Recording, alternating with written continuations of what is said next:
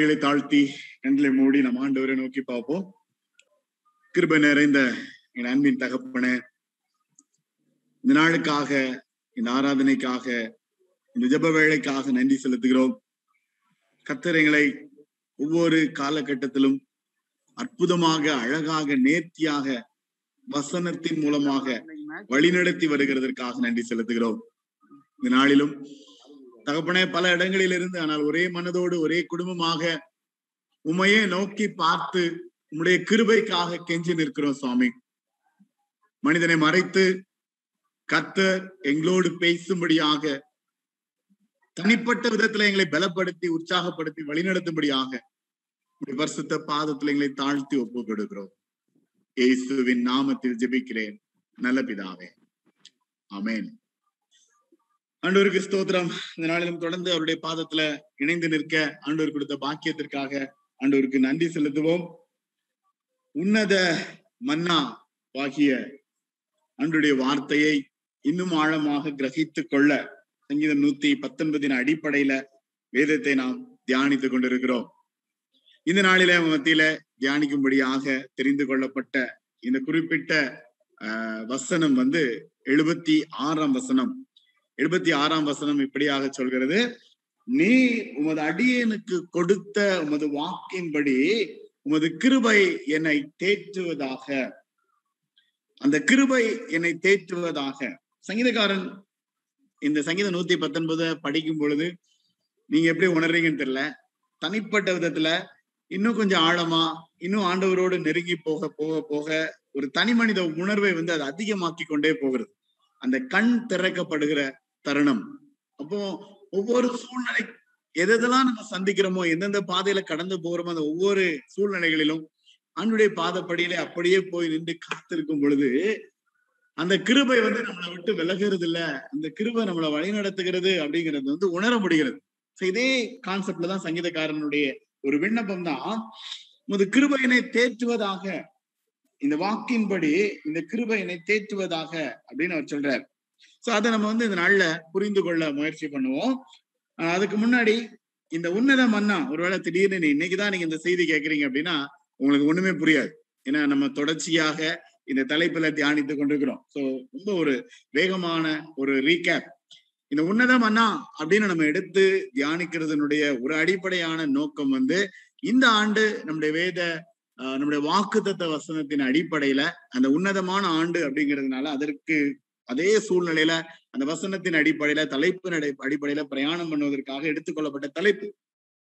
அதுல உபாகமத்துல சொல்லப்பட்ட வாக்கியங்கள் என்ன அப்படின்னா நீ பிழைத்திருக்கும்படி நீ நன்றா இருக்கும்படி உன்னுடைய சந்ததிகள் நன்றா இருக்கும்படி நீ இந்த கட்டளைகளுக்கெல்லாம் கீழ்ப்படி கற்பனைகளுக்கெல்லாம் கீழ்ப்படி அவருடைய சாட்சிகள் அவருடைய நியாயப்பிரமாணங்களுக்கு வந்து முழுமையாக நீ கீழ்ப்படி அப்படின்னு சொன்ன அந்த ஆலோசனையை ஏற்றுக்கொண்டு அதை தனிப்பட்ட விதத்துல உணர்ந்து முழுமையாக கீழ்ப்படிய கிரகித்து கொள்ள நம்ம அர்ப்பணிக்கிற ஒரு தருணம்.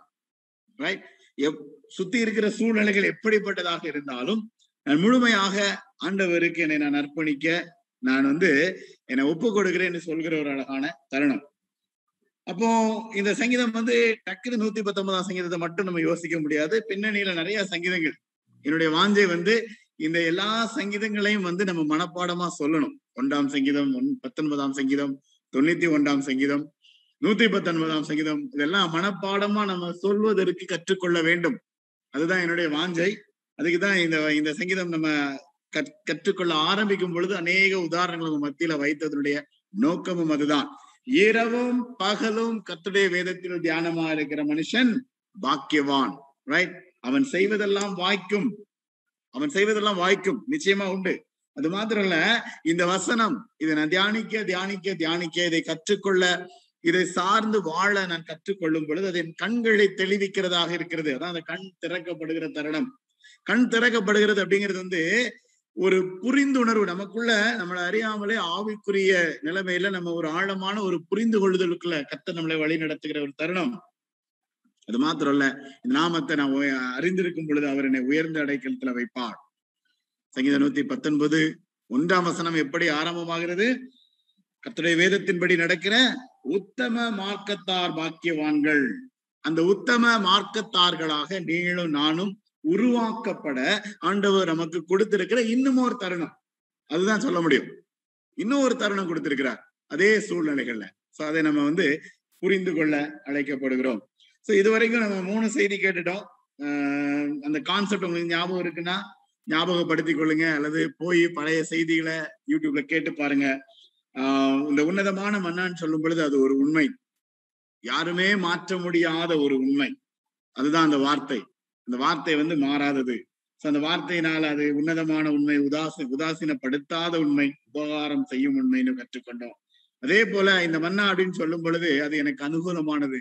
அது என்னை ஆதரிக்கும். அது என்னுடைய வாழ்க்கையின் பல சூழ்நிலைகளை நான் பிழைத்து ஆண்டவரை சேவிப்பதற்காக அது எனக்கு லகுவாக்கும் மன்னா என்று கற்றுக்கொண்டோம். போன வாரம் கற்றுக்கொண்டது வந்து இந்த மன்ன மன்னா வந்து ஆறுதலையும் ஆற்றலையும் ஆளுகையும் செய்ய தகுதி உள்ள அல்லது அதை தர தகுதி உள்ள மன்னாவாகி ஆண்டவர். தவறாம நமக்கு அதை அருளி செய்வார் என்று போன வாரம் கற்றுக்கொண்டோம். இதுவரைக்கும் கற்றுக்கொண்டது. சரியா? இன்னைக்கு உங்க மத்தியில இந்த நூத்தி பத்தொன்பதாம் சங்கீதத்திலே இன்னைக்கு நான் உங்க மத்தியில வைத்த இன்னொரு வசனத்தை நம்ம புரிந்து கொள்ள போகிறோம்.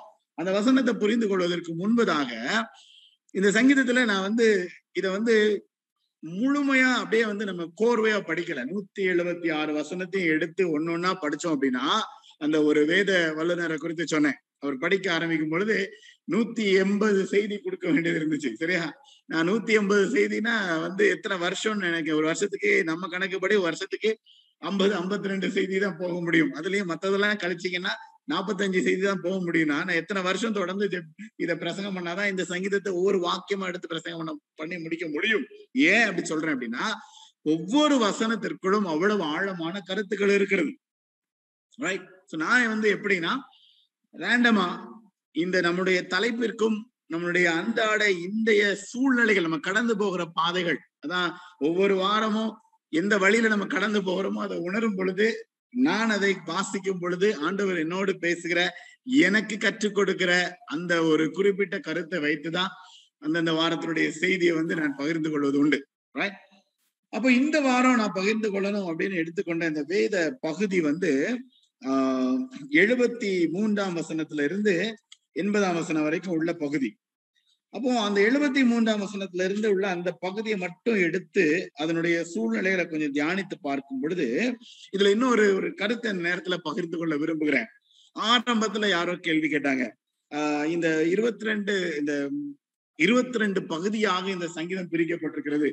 அது ஒன்னொன்னுக்கும் முன்னாடி வந்து ஒவ்வொரு பெயர் கொடுக்கப்பட்டிருக்கிறது. ஆரம்பத்துல பாத்தீங்க அப்படின்னா பத்தொன்பதாம் சங்கி நூத்தி பத்தொன்பது ஆரம்பிக்கும் பொழுது ஆலேப் அப்படின்னு கொடுக்கப்பட்டிருக்கும். அதே போல ஒவ்வொன்றுக்கும் ஒவ்வொரு பெயர் கொடுக்கப்பட்டிருக்கிறது. அது என்ன அப்படின்னு ஆஹ் கேட்டேன். அப்ப வந்து அது ஒன்னொன்னுக்கும் விளக்கம் கொடுக்கணும்னா நிறைய விளக்கங்கள் கொடுக்க முடியும். ஆனால் ரொம்ப எளிதான ஒரு விளக்கம் என்னவென்றால் எபிரேய மொழியில் இருக்கிற இருபத்தி ரெண்டு எழுத்துக்களினுடைய ஒவ்வொரு வார்த்தையும் தான் அதில் பயன்படுத்தப்பட்டிருக்கிறது. இது கவிதை நடையில எழுதப்பட்டதுனால அந்த எபிரேய மொழியில போய் பாத்தீங்கன்னா அந்த ஒவ்வொரு அந்த வார்த்தையை வச்சு அப்படியே வந்து அது கவிதையாக எழுதப்பட்டிருக்கும். சரியா? நம்மளும் வந்து பல ஆண்டுகளா நம்மளுடைய முயற்சி அப்படிதான். செய்தியை கேட்டீங்க அப்படின்னா அதுல ஐ ஆ, இ அப்படின்னு இருக்கும். அல்லது ஆற்றல் ஆறுதல் ஆளுகை சில வார்த்தைகள்லாம் ரிப்பீட்டா இருக்கும். ஏற்கனவே நான் சொன்னதா இருக்கலாம். ஆனா அந்த ஞாபகம் வைக்கிறதுக்காக அந்த ஒரு கான்செப்ட் நம்ம வந்து வைப்போம். அதே கான்செப்ட் தான் அப்படிப்பட்ட சூழ்நிலையில் எழுதப்பட்டது. அப்போ நான் இந்த குறிப்பிட்ட இந்த எழுபத்தி மூன்றாம் சங்கி எழுபத்தி மூன்றாம் வசனத்துல இருந்து அப்படின்னு எடுத்து தியானிக்கும் பொழுது அங்க ஒரு வார்த்தை கொடுக்கப்பட்டிருக்கிறது. அந்த எட்டு வசனத்துக்கு கொடுக்கப்பட்ட தலைப்பு வந்து யாட் ரைட் அதுல நல்லா பாருங்க? யோட் அப்படின்னு தமிழ்ல எழுதப்பட்டிருக்கு எபிரேய மொழியில இந்த யோட் அப்படிங்கிறது வந்து ஒரு அப்படி சின்ன ஒரு நம்ம கம்மா போடுற மாதிரி தான். ஒரு சின்ன ஒரு கொம்பு தான். இது வந்து இருபத்தி ரெண்டு எழுத்துகள்ல இது பத்தாவது எழுத்து. சரியா? இந்த பத்தாவது எழுத்து இந்த இடத்துல இதை குறிப்பிடும் பொழுது அந்த அந்த யோட் அப்படிங்கிறதுக்கு வந்து வேத வல்லுநர்கள் வந்து பல பல பல விளக்கங்கள் கொடுக்குறாங்க.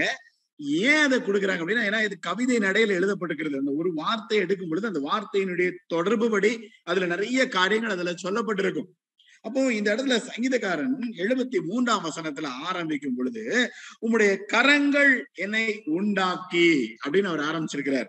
அப்போ இந்த இடத்துல வந்து ஆண்டருடைய கரம் என்னை உண்டாக்குச்சு உருவாக்குனது அவரால நான் படைக்கப்பட்டேன் அப்படின்னு சொல்ற ஒரு கருத்து அந்த இடத்துல சொல்ல முடிகிறது. அதே நேரத்துல நான் ஆண்டவரால படைக்கப்பட்டவன் ஆனா நான் எளிமையானவன்.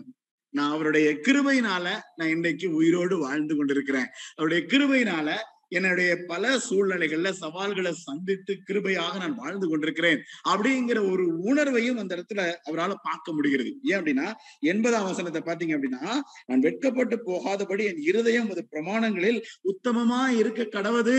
ரைட் அது ஒரு விண்ணப்பம். ஜபமா தான் போய் முடியுது. அப்போ நான் ஆண்டவருடைய படைப்பு அப்படிங்கறத அறிக்கேட்டு அந்த இடத்துல அப்படியே வந்து அதை அந்த உணர்ச்சி அந்த உணர்ச்சிகளை அதுல கொண்டு வந்து அந்த அந்த கிருபையினாலதான் நான் இன்னைக்கு வந்து நான் ஒரு எளிமையானவன் நான் சாதாரணமானவன் தான். ஆனா அந்த கிருபை என்னை தாங்குகுது அந்த கிருபை என்னை வழி நடத்துது அந்த கிருபை என்னை பாதுகாக்குது அப்படின்னு சொல்கிற ஒரு தன்மை அதுல பார்க்க முடிகிறது. இந்த யாட் அப்படிங்கிற இந்த ஒரே ஒரு வார்த்தை வந்து நிறைய அர்த்தங்கள்.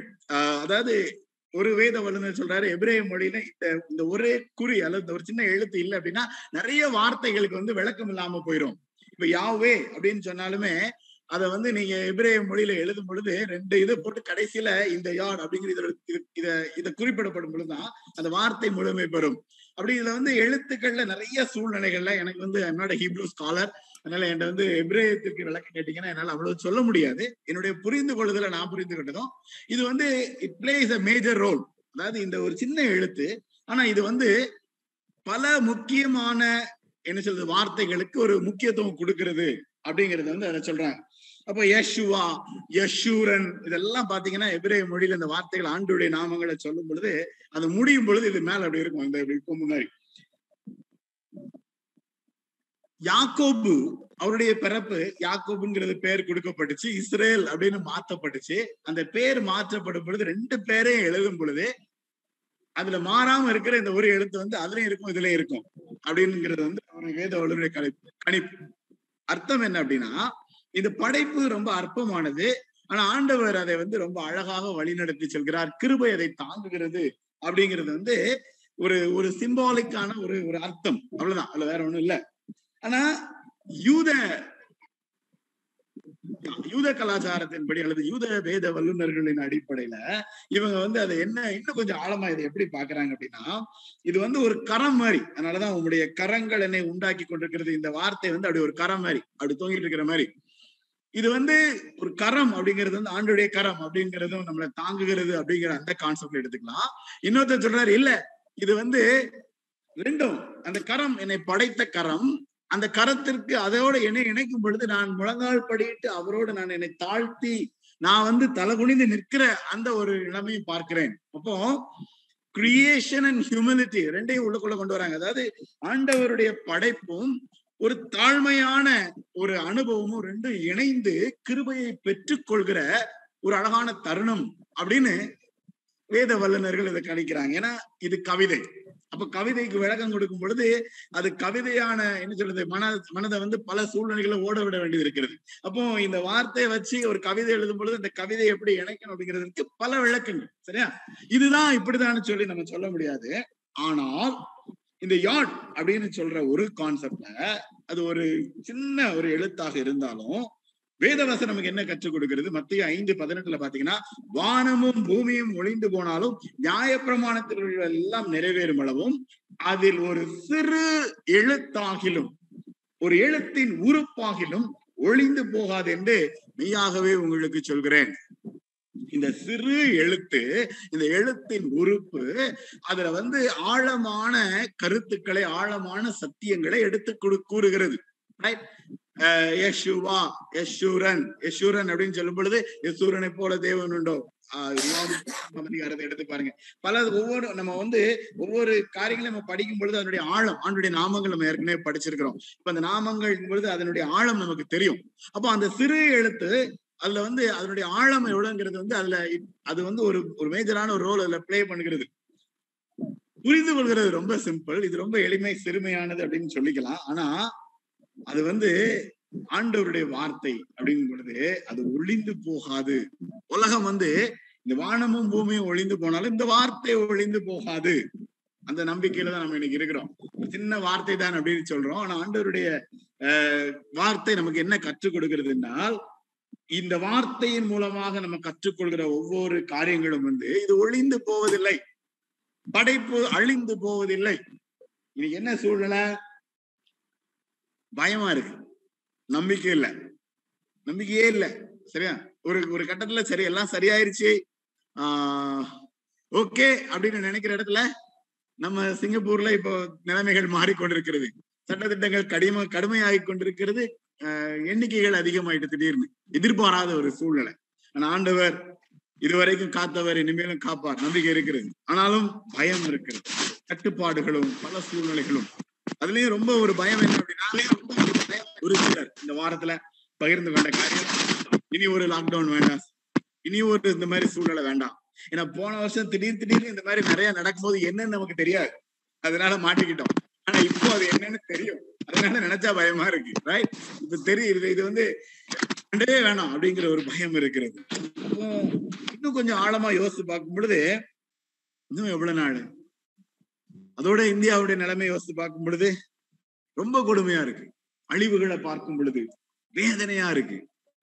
சொந்தக்காரங்க தெரிஞ்சவங்க நண்பர்கள் அப்படின்னு பல பல சூழ்நிலைகள்ல ரொம்ப வேதனையா இருக்கு. அப்போ இனிமே அவ்வளவுதானா? இனிமே அவ்வளவுதானா? டெல்லியில உள்ள ஒரு மிக பிரசித்தி பெற்ற மருத்துவமனையினுடைய ஒரு டாக்டர் ஒரு ஒரு பெண்மணி. அந்த அம்மா வந்து ஒரு பிரசித்தி பெற்ற அமெரிக்க ஊடகத்துக்கு வந்து பேட்டி அளிக்கும் பொழுது சொல்றாங்க அப்போக்லிப்ஸ் அதாவது முடிஞ்சு போச்சு. அதான் என்னுடைய எண்ணம். ஒன்றும் பண்ண முடியாது அப்படிங்கிற ஒரு ஒரு ஒரு ஆதங்கத்தோட சொல்றாங்க. என்ன அப்படின்னா அந்த அம்மா அவங்க வீட்டுல அவங்க அம்மா அப்பா அவங்க குடும்பம் பிள்ளைகள் எத்தனையோ பேர் அவ்வளவு பேருக்கும் அஃபெக்ட் பண்ணிருக்காங்க நாங்க எவ்வளவோ போராடிட்டு இருக்கிறோம். இதுக்கு மத்தியில நான் ஆஸ்பத்திரியில சீஃப் டாக்டர் நினைக்கிறேன். ஏதோ சூழ்நிலை. ஒரு வீட்லயும் நோயின் தாக்கம் ஆஸ்பத்திரியிலையும் பயங்கரமான தாக்கம் தாங்க முடியலை. அதாவது ஏற்றுக்கொள்ள முடியவில்லை. வழி இல்ல. என்ன பண்ணணும்னு தெரியல. ரொம்ப என்ன சொல்ல அந்த வார்த்தைகளை கேட்டீங்க அப்படின்னா ரொம்ப வேதனையா இருக்கிறது. கையை விட்டு போயிடுச்சு என்ன பண்ண முடியும்? முடிஞ்சு போச்சுன்னு நினைக்கிறேன் அப்படின்னு சொல்ற மாதிரி. ஆஹ் ஒருவேளை அப்படித்தான் இருக்கு பாக்குறது நிறைய சூழ்நிலைகள் அப்படிதான் இருக்கு. உலகம் திறந்துரும் திறந்துரும். பார்டர் திறந்துருவாங்க. அங்க இதாயிரம் இதாயிரம் இதாயிரம். அப்படி இப்படின்னது அது மூடப்பட்டு கொண்டே இருக்கிறது இன்னும் அதிகமாக மூடப்பட்டு கொண்டிருக்கிறது. பயமா இருக்கு. ஆனா ஆண்டவருடைய வார்த்தை வந்து நமக்கு வந்து இன்னும் நம்பிக்கையை கொடுத்து கொண்டே இருக்கிறது. இந்த யார்ட் அப்படின்னு பார்க்கும் பொழுது அதனுடைய அடிப்படையில நான் இன்னைக்கு நான் கற்றுக்கொண்டதனுடைய ரொம்ப அடிப்படையான ஒரு சூழ்நிலை என்ன அப்படின்னா ஆண்டவர் இன்னும் செயல்பட்டு கொண்டிருக்கிறார். அவருடைய கிருபை அப்படிங்கிறது வந்து மாறாதது. அந்த கிருபைக்கு வந்து குறையும் கிடையாது. ஏன் அப்படின்னா இந்த யாட் அப்படிங்கிறதுலயே சொல்லும் பொழுது எளிமை கொஞ்சம் அப்படிங்கிற அந்த சூழ்நிலையில பார்க்கும் பொழுது ஆண்டவர் வந்து என்ன சொல்றாரு? உபாகமும் ஏழாம் அதிகாரத்துல பாத்தீங்க அப்படின்னா நீ உன் தேவனாகிய கர்த்தருக்கு பரிசுத்த ஜனம். பூச்சக்கரத்தில் உள்ள எல்லா ஜனங்களிலும் உன் தேவனாகிய கத்தர் உன்னை தமக்கு சொந்தமா இருக்கும்படி தெரிந்து கொண்டார்.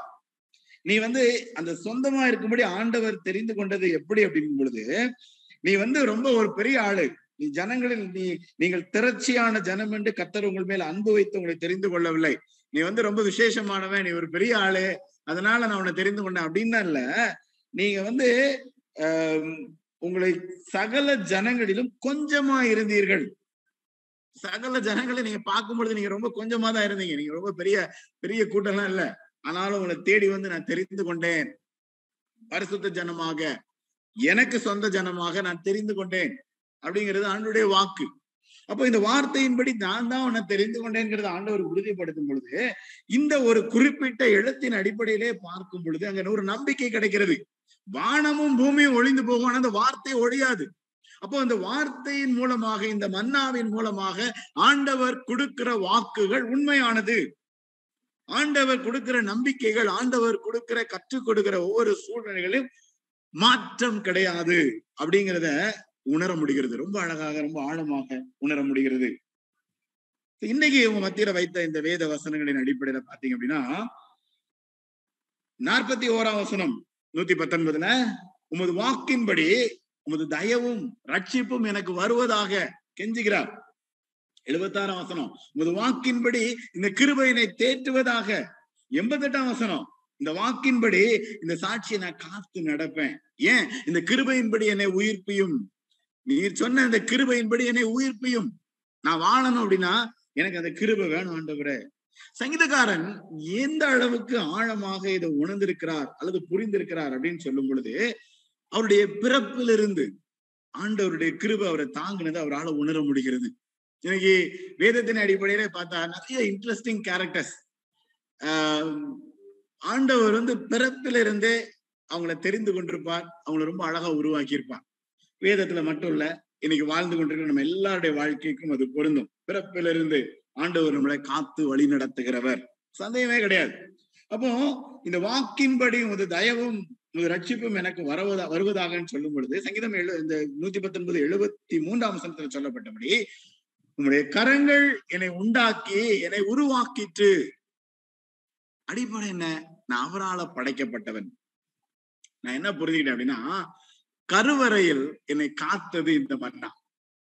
ஏன்னா ஆண்டவருடைய படைப்பை எடுத்துக்கோங்க. அதியாகமத்துல தூளிலிருந்து தூசியிலிருந்து தான் மனுஷனை படைச்சாரு. அப்படி வார்த்தையினாலதான் உலகத்தை படைச்சாரு. ரைட் அப்போ இன்னைக்கு என்னுடைய படைப்பு அப்படின்னு நான் பார்க்கும் பொழுது ஆண்டவர் வந்து என்னை ரொம்ப அற்புதமா பாதுகாத்திருக்கிறாரு.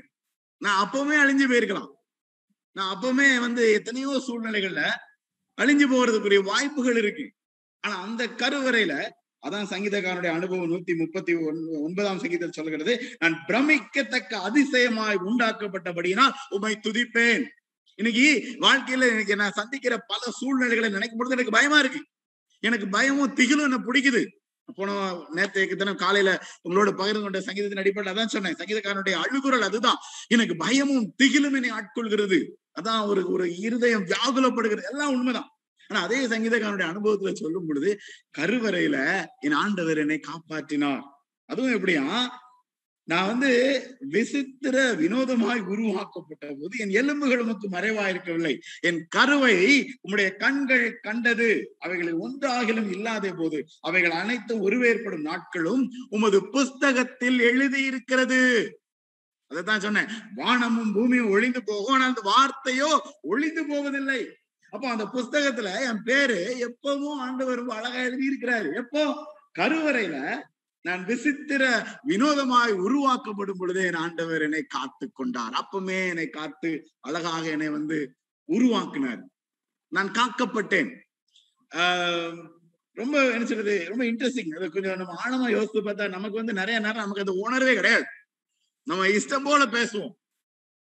விசேஷமா இந்த தற்கொலை எண்ணங்கள் அல்லது தற்கொலை பண்ணணும் நான் செத்துறணும் நான் அழிஞ்சிடணும் அப்படின்னு சொல்கிற வார்த்தைகள் இருக்கு பாருங்க.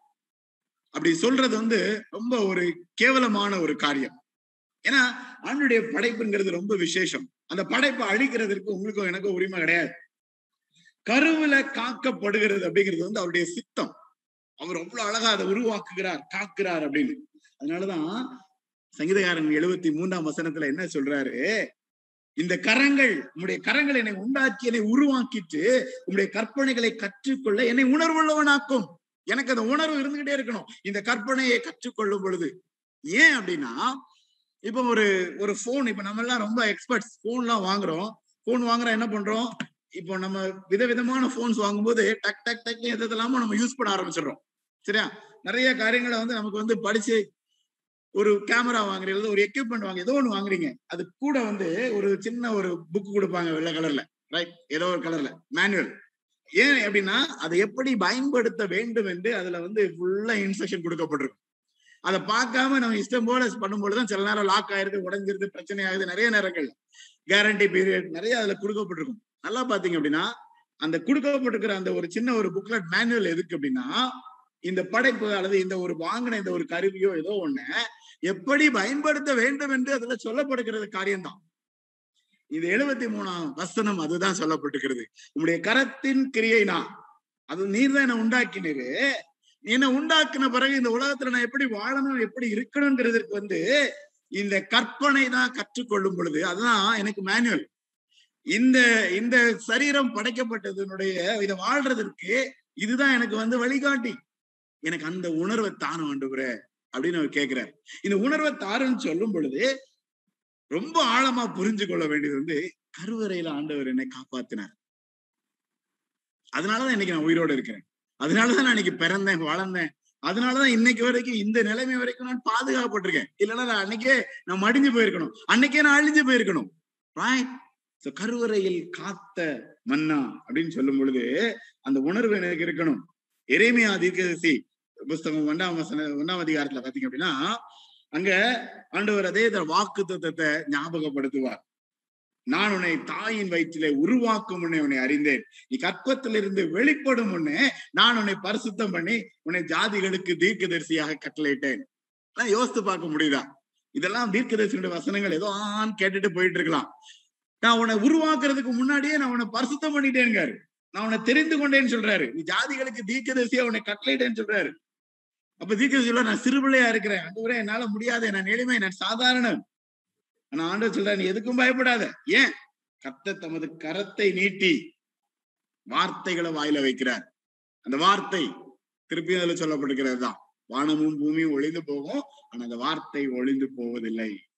தெரிந்து கொள்ளப்பட்ட சூழ்நிலைகள்ல ஆண்டவர் வந்து அந்த வார்த்தையினாலதான் என்னை உருவாக்கினாரு. அந்த கரங்கள் என்னை உருவாக்கினது. இந்த உணர்வு இருக்கும் பொழுது நான் நேற்றைய தினம் அதிகாலையில உங்களோடு பகிர்ந்து கொண்ட அந்த வசனத்தோட தொடர்புபடுத்தி பார்க்கிறேன். அடிப்படையாக இன்றைக்கு மனிதன் மேற்கொள்ள வேண்டிய மிக மிக மிக முக்கியமான ஒரு காரியம் என்னவென்றால் பயம். பயத்தை மேற்கொண்டா அநேக காரியங்களை நம்மளால வந்து சந்திக்க முடியும். அநேக சவால்களை சந்திக்க முடியும். இன்னைக்கு உலகெங்கிலும் மனுஷனை அழிச்சுக்கிட்டு இருக்கிறது பயம்தான். நம்ம எல்லாருக்குமே ஒரு விதமான திகிலும் பயம் நமக்குள்ள இருக்கிறது. அதை போக்கணும்னா நான் புரிந்து கொள்ள வேண்டியது என்ன அப்படின்னா என்னை கருவறையில் காத்தவரின் ஆண்டவர். அதுல ஆண்டவர் எந்த குறையும் வைக்க போறது இல்ல ஆஹ் இந்த கருவறையில ஆண்டவர் காப்பாத்துறது அப்படின்னு சொல்லும் பொழுது ஈசாக்கு ரெபேக்கா தம்பதியருக்கு பிறந்த ரெண்டு பேர் ரைட் யாரெல்லாம்? ஏசாவும் யாக்கோபும். யாக்கோபு பிறக்கும் போது எப்படி வருவார் தெரியுமா? பிறக்கும் போதே காலை பிடிச்சிட்டு வருவார். அப்பவுமே காலை வர்றது எத்தனை தான் வெளியில வந்தாரு ரைட் அந்த அந்த சூழ்நிலையை பாருங்க. அந்த பிறப்பிலே வந்து நிறைய சூழ்நிலைகள் அவருடைய குணாதிசயங்கள் பல பல காரியங்கள். ஆனா அந்த கருவறையிலேயே அந்த யாக்கோபு ஆண்டவர் தெரிந்து கொண்டதை ரொம்ப அழகா உணர முடியும். அந்த கருவறையில தெரிந்து கொண்ட யாக்கோபு தான் இஸ்ரவேல் என்று ஜாதிகளின் பிதாவானார். நான் உன்னை விட்டு விலகுவதும் இல்லை கைவிடுவதும் இல்லை. இதெல்லாம் செய்து முடிக்கிற வரைக்கும் நான் உன் கூடவே இருப்பேன் ஆண்டவர் வாக்கு தத்தம் பண்ணினார். ரைட் ஆதி ஆமாம் இருபத்தி எட்டாம் அதிகாரத்துல. ஒரு பெரிய ஜாதி ஆக்குனார். உடன்படிக்கையை தொடர்ந்து பயன்படுத்தின ஒரு சூழ்நிலை. ஆனா ஆரம்பம் எங்கன்னா அந்த கருவறையில காக்கப்பட்ட தருணம். மோசையுடைய வாழ்க்கை கருவறையில காப்பாத்தினாரு. பிறந்த சூழ்நிலைகள்ல அன்றைக்கு இருந்த காலகட்டத்தில் அவர் அழிக்கப்பட்டிருக்க வேண்டும். ஆனால் கருவறையில் காக்கப்பட்டவர். இந்த கருவறையில காக்கப்படும் பொழுது மனிதன் புரிந்து கொள்ள வேண்டிய ஒரே ஒரு காரியம் என்ன அப்படின்னா மூசையுடைய வாழ்க்கையில அது ரொம்ப அழகா இருக்கும். இந்த வசனத்தை மட்டும் உங்க மத்தியில வைக்கிறேன். எனாமம் பனிரெண்டாம் அதிகாரம் மூன்று மற்றும் ஏழு எட்டு பாத்தீங்கன்னா மோசை ஆனவன் பூமியில் உள்ள சகல மனிதரிலும் மிகுந்த சாந்த குணமுள்ளவனாயிருந்தான். என் தாசன் ஆகிய மோசையோ என் வீட்டில் எங்கும் உண்மை உள்ளவன். நான் அவனுடன் மறைபொருளாக அல்ல முகமுகமாகவும் பிரத்யட்சமாகவும் பேசுகிறேன். அவன் கர்த்தரின் சாயலை காண்கிறான். ஏன்? ஆண்டவருடைய படைப்பு அப்படின்னு பார்க்கும் பொழுது இந்த உலகத்துல படைக்கப்பட்ட நீங்களும் நானும் அவருடைய சாயலில் தான் உருவாக்கப்பட்டிருக்கிறோம். ரைட் அப்போ அவன் கர்த்தரின் சாயலை காண்கிறான் போது அந்த ஆண்டவருக்கும் எனக்கும் இருக்கிற அந்த ஆழமான ஒரு உறவு வந்து ரொம்ப ஒரு தனிப்பட்ட அனுபவமாக மாறுகிறது. இந்த கருவறையில் கர்த்தர் என்னை காத்தார் அப்படிங்கிற உணர்வு எனக்குள்ள இருக்கும் பொழுது இந்த சாந்த குணம் இந்த வீட்டுல எங்கும் உண்மை உள்ள இந்த ஒரு ஒரு தருணம் இந்த சூழ்நிலைகளை தான் தனி மனிதனுக்குள்ள உருவாகுகிற அது மாத்திரம் இல்ல கண் திறக்கப்படுகிற தருணம் அப்படின்னு சொல்லும் பொழுது இதான் மூசையினுடைய அனுபவம். முகமுகமாய் ஆண்டவரோடு பேசுகிற தரிசிக்கிற அனுபவிக்கிற வார்த்தையின் மூலமாக ஆண்டவர் நெருங்கி நிற்கிற ஆண்டவருடைய சாயலை காண்கிற அனுபவம். அதான் கண் நோக்கி கண் திறக்கப்படும் தருணம். தனி மனித அனுபவம் ரைட் அப்போ நான் பயத்தை மேற்கொள்ளணும் அல்லது எனக்குள்ள இருக்கிற இந்த சூழ்நிலையில இருக்கும் பொழுது நான் அடிப்படையாக புரிந்து கொள்ள வேண்டியது கருவறையில் என்னை காக்கிறவர் என்னுடைய ஆண்டவர். இந்த மன்னா இந்த உன்னத மன்னா அப்படின்னு சொல்லும் பொழுது. எழுபத்தி ஆறாம் வசனத்துல அவர் சொல்றாரு நீர் உமது அடியனுக்கு கொடுத்த உமது வாக்கின்படி உமது கிருபை என்னை தேற்றுவதாக. இன்னைக்கு எல்லாரும் நம்ம அதுக்காக தான் ஓடுறோம். ஏதாவது ஒரு விதத்துல எனக்கு ஒரு வழி கிடைச்சிராதா? ஏதாவது ஒரு விதத்துல நான் தேற்றப்பட்ட மாட்டேனா? எனக்கு ஆறுதல் கிடைச்சிராதா? எனக்கு ஒரு விமோச்சனம் கிடைச்சிராதா? எனக்கு ஒரு வழி கிடைச்சிடாதா எனக்கு ஒரு ஏதாவது ஒரு சூதனை ஒரு சூழ்நிலையில ஒரு அற்புதம் நடந்துடாதா நான் பாதுகாக்கப்படணும். என் குடும்பம் பாதுகாக்கப்படணும். என் சூழ்நிலைகள் பலவிதமான ஏக்கங்கள் இருக்கிறது.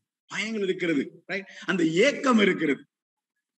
ஆனா சங்கீதக்காரன் ரொம்ப அழகா சொல்றாரு ஆண்டவரே நீர் வாக்கு கொடுத்திருக்கிறீரு. அந்த வாக்கு தத்துவத்தின்படி ஏன்னா இறைமையால இப்பதான் நான் சொன்னேன் நான் உன் கூட இருக்கிறேன் ரைட் என்னுடைய வசனம் வா வாயில இருக்கும். அதனால நீ சிறு இல்ல வாக்கு பண்ணியிருக்கிறார். இந்த வசனம் அப்படிங்கிறது கூட இருக்கு. இந்த வசனம் என்னை பாதுகாக்குங்கிறதுக்கு அநேக சூழ்நிலைகள் இருக்கு. அதனால அந்த கிருபை என்னை தேற்றுவதாக.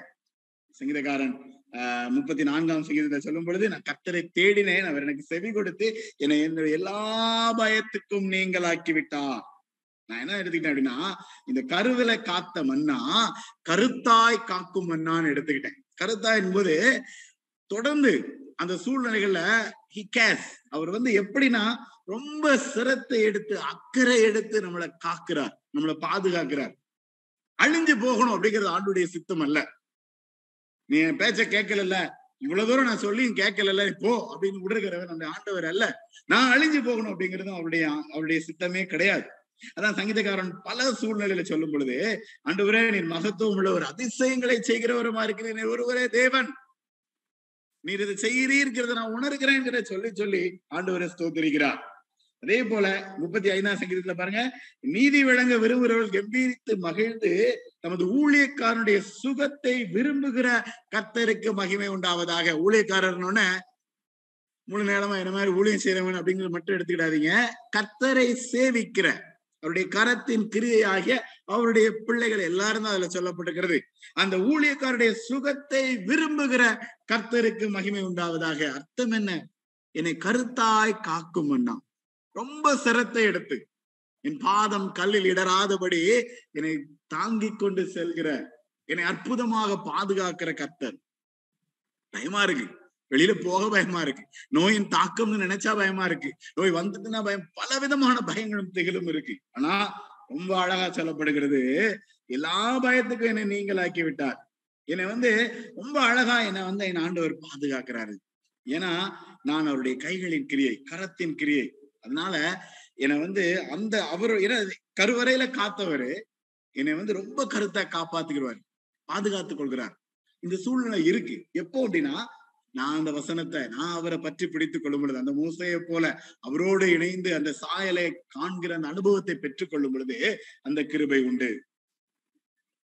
சங்கீதம் தொண்ணூறுல சொல்லப்பட்ட வசனங்கள். சில வசனங்கள் ரொம்ப அழகான வசனங்கள். அதுல பாத்தீங்க அப்படின்னா பதினான்காம் வசனத்துல சொல்லப்பட்டிருக்கிறது என் வாழ்நாளெல்லாம் கலிகூர்ந்து மகிழும்படி உமது கிருபையினால திருப்தியாக்கும். ஒரு நாளும் இந்த கிருபையினால திருப்தியாக்கும். கருத்தாய் ஆண்டவரே நீர் என்னை காக்கிறீர் எனக்கு தெரியும்.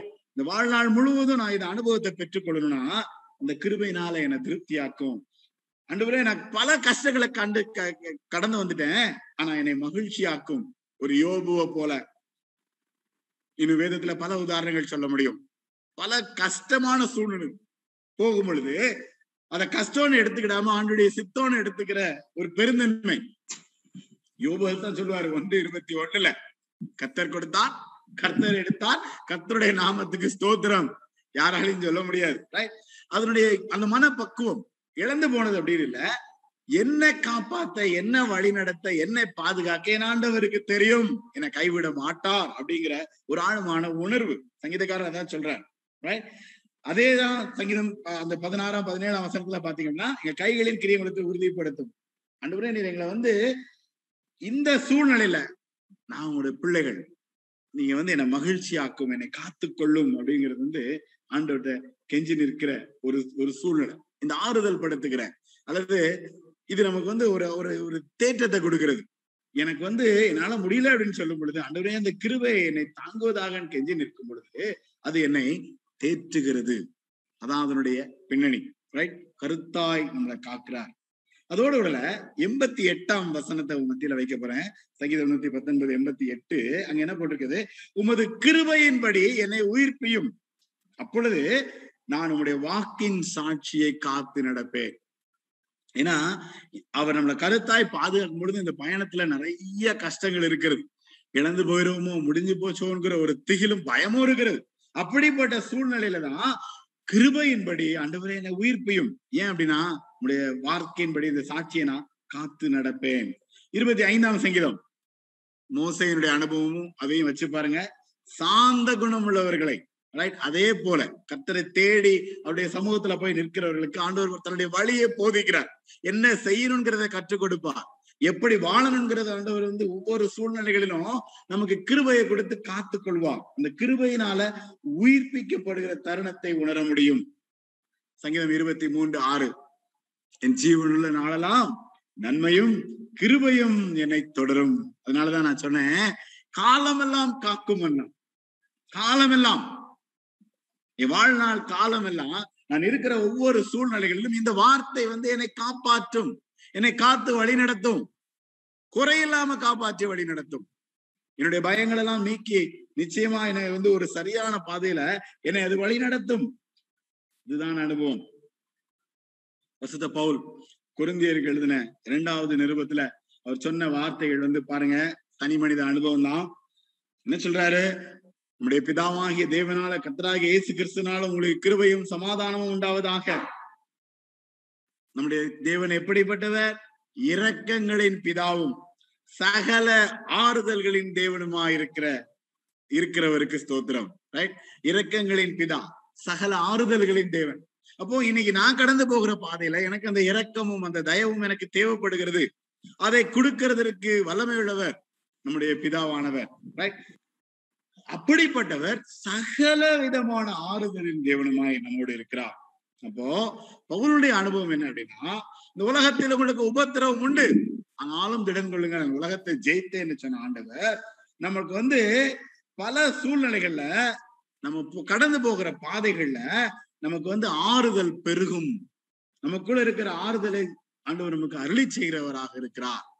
காலமெல்லாம் காக்கும் அண்ணா அப்படின்னு சொல்லும் பொழுது இந்த சகல விதமான ஆறுதல்களின் தேவன் நம்மளை ஆறுதல் படுத்துவார் நம்மளை காப்பாற்றி நம்மளை வந்து அழகாக வழி நடத்துவார் குறையில்லாமல் காப்பாற்றுவார் நிறைய கேள்விகள் இருக்கு. நிறைய பயங்கள் இருக்கு. சட்டத்திட்டங்கள் இந்த டெஸ்ட் இந்த நோயின் தாக்கம் பலவிதமான பயங்கள். நம்பிக்கையே இல்லை. ஆனா வேத வசனம் ஒளிந்து போகாது. வானமும் பூமியும் ஒளிந்து போகும். நம்மளை சுத்தி இருக்கிற பல காரியங்கள் ஒருவேளை அழிந்து போகலாம். ஆனால் வார்த்தை ஒளிந்து போவதில்லை. இந்த ஒளிந்து போகாத இந்த வார்த்தை வந்து என்னை கருவறையில காத்தது. என்னை கருத்தாய் காக்கும். காலமெல்லாம் அது என்னை காக்கும். காலமெல்லாம். குறை கிடையாதுங்க. ஐயோ பாதிரை இவ்வளவு நாள் இருந்தாரு போயிட்டாருன்னு சொல்றதுக்கு இல்லைங்க. அது காலமெல்லாம் அது என்னை காக்கும். ரொம்ப சிம்பிளா இந்த செய்தியை நீங்க புரிஞ்சுக்கணும் அப்படின்னா கருவறையில் காத்தவர் கருத்தாய் காப்பார் காலமெல்லாம் காப்பார். சொல்லிக்கிட்டே இருக்கலாம். நான் செய்ய வேண்டியது ஒன்னே ஒண்ணுதான். ஏசாயா நாற்பது முப்பத்தி ஒன்றின் அடிப்படையில. கத்தருக்கு காத்திருக்கிறவர்களோ புது பலன் அடைந்து கழுகுகளை போல செட்டைகளை அடித்து எழும்புவார்கள். ஓடினாலும் இழைப்படையார்கள் நடந்தாலும் சோர்ந்து போகார்கள். காத்திருக்க அழைக்கப்படுகிறேன். ஈசையா நாற்பதாம் அதிகாரம். வாழ்க்கையில மறக்க முடியாதுன்னு நினைக்கிறேன். ரெண்டாயிரத்தி இருபதுல பராக்கிரமமான ஆண்டுல தொடர்ந்து படிச்சோம். சில வசனங்கள் நான் ஏற்கனவே சொன்னேன். சில வசனங்கள் ஆண்டவர் ரெண்டாயிரத்தி இருபது நம்ம கற்றுக் கொடுத்தது இன்னும் நடக்கலையே அப்படின்னு பார்க்கும் பொழுது அது இப்ப நடக்கிற மாதிரி நான் ஃபீல் பண்றேன். கண்டிப்பாக நடக்கும். அவர் சொன்ன வாக்கு தத்தங்கள் எல்லாம் அப்படியே நடந்து கொண்டே இருக்கிறது. நடந்து கொண்டே இருக்கிறது. நின்னு போச்சு அவ்வளவுதான் அப்படின்னு சொல்றதுக்கு இல்ல. அதனாலதான் அந்த வார்த்தைகள் அப்படின்னு சொல்லும் பொழுது இன்னைக்கு சொன்ன அந்த வார்த்தையின் அடிப்படையில நீர் உமது அடியனுக்கு கொடுத்த உமது வாக்கின்படி உமது கிருபை என்னை தேற்றுவதாக. வாக்கு தத்தம் பண்ணின ஆண்டவர் கனம் பொருந்திய தலையா உன்னை வாழ உன்னை வாழ வைப்பேன்னு சொன்ன ஆண்டவர் நம்மளை வழி நடத்த வல்லமை உள்ளவர். காத்திருந்து அந்த கிருபையை பெற்றுக்கொள்வோம். கண்ணோக்கி கை கொண்டு காத்திருந்து காத்து கொண்டு கண் திறக்கப்படும் தருணம். முன்னூத்தி பத்தொன்பதாம் சங்கீதத்துல எப்பெல்லாம் நேரம் கிடைக்கும் எத்தனை வசனத்தை தியானிக்க முடியுமோ மனப்பாடம் பண்ண முடியுமோ சொல்லி சொல்லி ஜெபிங்க. அந்த வாக்குகளை ஆண்டுடைய சமூகத்துல ஒப்பு கொடுத்து ஜெபிங்க. ஏனென்றால் வாக்குத்தம் பண்ண தேவன் உண்மை உள்ளவர் அவர் என்னை கருவறையில் காத்தவர். என்னை கருத்தாய் காப்பான் காலமெல்லாம் காப்பார். தலைகளை தாழ்த்தி கண்களை மூடி ஜபம் செய்வோம். நம்முடைய வேதத்தை நேசிக்கிறவர்களுக்கு மிகுந்த சமாதானம் உண்டு. அவர்களுக்கு இடரல் இல்லை. அண்டுவர நம்முடைய கரத்தின் கிரியையாக கருவிலே எங்களை கண்டு அழகாய் அற்புதமாய் விசித்திர வினோதமாய் பரிசுத்த ஜாதியாய் ஆசாரிய ராஜரீக கூட்டமாய் தெரிந்து கொண்டு உருவாக்கினீரப்பா அன்றுவரே நீர் அப்படிப்பட்ட ஒரு படைப்பாக எங்களை உருவாக்கி இன்னமும் நீர் எங்களை வழிநடத்தி வருகிறதற்காக நன்றி செலுத்துகிறோம். அன்றுவரே அந்த படைப்பை நீர் எவ்வளவு அக்கறை எடுத்து சிரத்தை எடுத்து கருத்தாய் நீர் பாதுகாக்கிறதற்காக நன்றி செலுத்துகிறோம். எப்படிப்பட்ட சூழ்நிலைகள் இருந்தாலும் காலமெல்லாம் நீர் பாதுகாக்கிறீர் என்பதை நீர் உணர்த்துகிறதற்காக நன்றி செலுத்துகிறோம். சகல விதமான ஆறுதலின் தேவனுக்கு ஸ்தோத்திரம் என்று சொல்கிற அன்றுவரே அந்த அற்புதமான மனப்பக்குவத்தை நீர் எங்களுக்கு கொடுக்கிறதற்காக உமக்கு ஸ்தோத்திரம் ஐயா. சங்கீதக்காரன் சொன்னது போல அந்தி சந்தி மத்தியான வேலைகளில நான் தியானம் பண்ணி முறையிடுவேன். என் ஆண்டவர் என்னை ரட்சிப்பா சமாதானத்துடன் என்னை மீட்டுக் கொள்வார் என் ஆண்டவரை நம்பி இருக்கிற அவர் என்னை காப்பாற்றுவார். அன்றுபுரே அந்த அனுபவங்களை எங்களுக்கு கொடுக்கறதற்காக நன்றி செலுத்துகிறோம். வார்த்தைக்காக நன்றி தகப்பனே. உலகத்துல எல்லாம் ஒளிந்து போனாலும் இந்த வார்த்தை அழியாதது என்பதை நீர் எங்களுக்கு உறுதிப்படுத்தி கொண்டே இருக்கிறேன். இன்றைக்கு அன்றுபுரே நாங்கள் சந்திக்கிற இந்த கடினமான சவால்கள் வேதனைகள் பாடுகள் இக்கட்டுகள் இந்த சூழ்நிலைகள்ல தேவரே இப்படி வசனத்தின்படி பாதுகாக்கும்படி ஆசீர்வதிக்கும்படி சுகப்படுத்தும்படி பலப்படுத்தும்படி காப்பாற்றும்படி ஒப்புக் கொடுக்கிறேன் ஐயா இந்த நேரத்துல அன்றுவரே தலைகளை தாழ்த்தி அன்றுவரே அவள் உள்ளத்தில் இருக்கிற மன குமுறல்களையும் பாரங்களையும் வேதனைகளையும் உடைய சமூகத்துல ஒப்பு கொடுத்து இந்த வசனத்தை நம்பி உடைய வசனத்தின்படி உடைய வாக்கின்படி உடைய கிருபை என்னை தேற்றுவதாக என்று சொல்லி ஜெபிக்கிற ஒவ்வொரு உள்ளங்களையும் தேவன் தொடும்படியாக ஜெபிக்கிறேன் ஐயா. உடைய பிள்ளைகளுக்குள்ளாக இருக்கிற பாரங்கள் பயங்கள் வியாகுலங்கள் வேதனைகள் வியாதிகள் இயேசுவின் நாமத்தினாலே கடந்து போகும்படி இயேசுவின் நாமத்தினாலே இந்த கிருபைகளை உடைய பிள்ளைகள் அனுபவிக்கும்படி தேவன் உதவி செய்யும்படியாக. உம்முடைய கிருபையினால் தேற்றும்படி இரக்கங்களின் பிதா நீர் என்பதை உணர்த்தும்படி நீ தயவுள்ள கர்த்தர் என்பதை அறிந்து கொள்ள கிருபை கொடுக்கும்படி உடைய சமூகத்துல ஒப்பு கொடுக்கிறேன் ஐயா. கருவறையில் காத்தவர். கருத்தாய் காக்கிறவர். காலமெல்லாம் காக்கிறவராக. உம்முடைய பரிசுத்த பாதத்துல எங்களை தாழ்த்தி ஒப்பு கொடுக்கிறோம் நீர் ஆசீர்வதித்து அரவணைத்து பாதுகாத்து வழி நடத்தும். துதி கன மகிமையாவும் உமக்கு மாத்திரம் ஏறெடுக்கிறோம் எய்சுவின் நாமத்தில் ஜெபிக்கிறேன். நல்ல பிதாவே. அமேன் அமேன்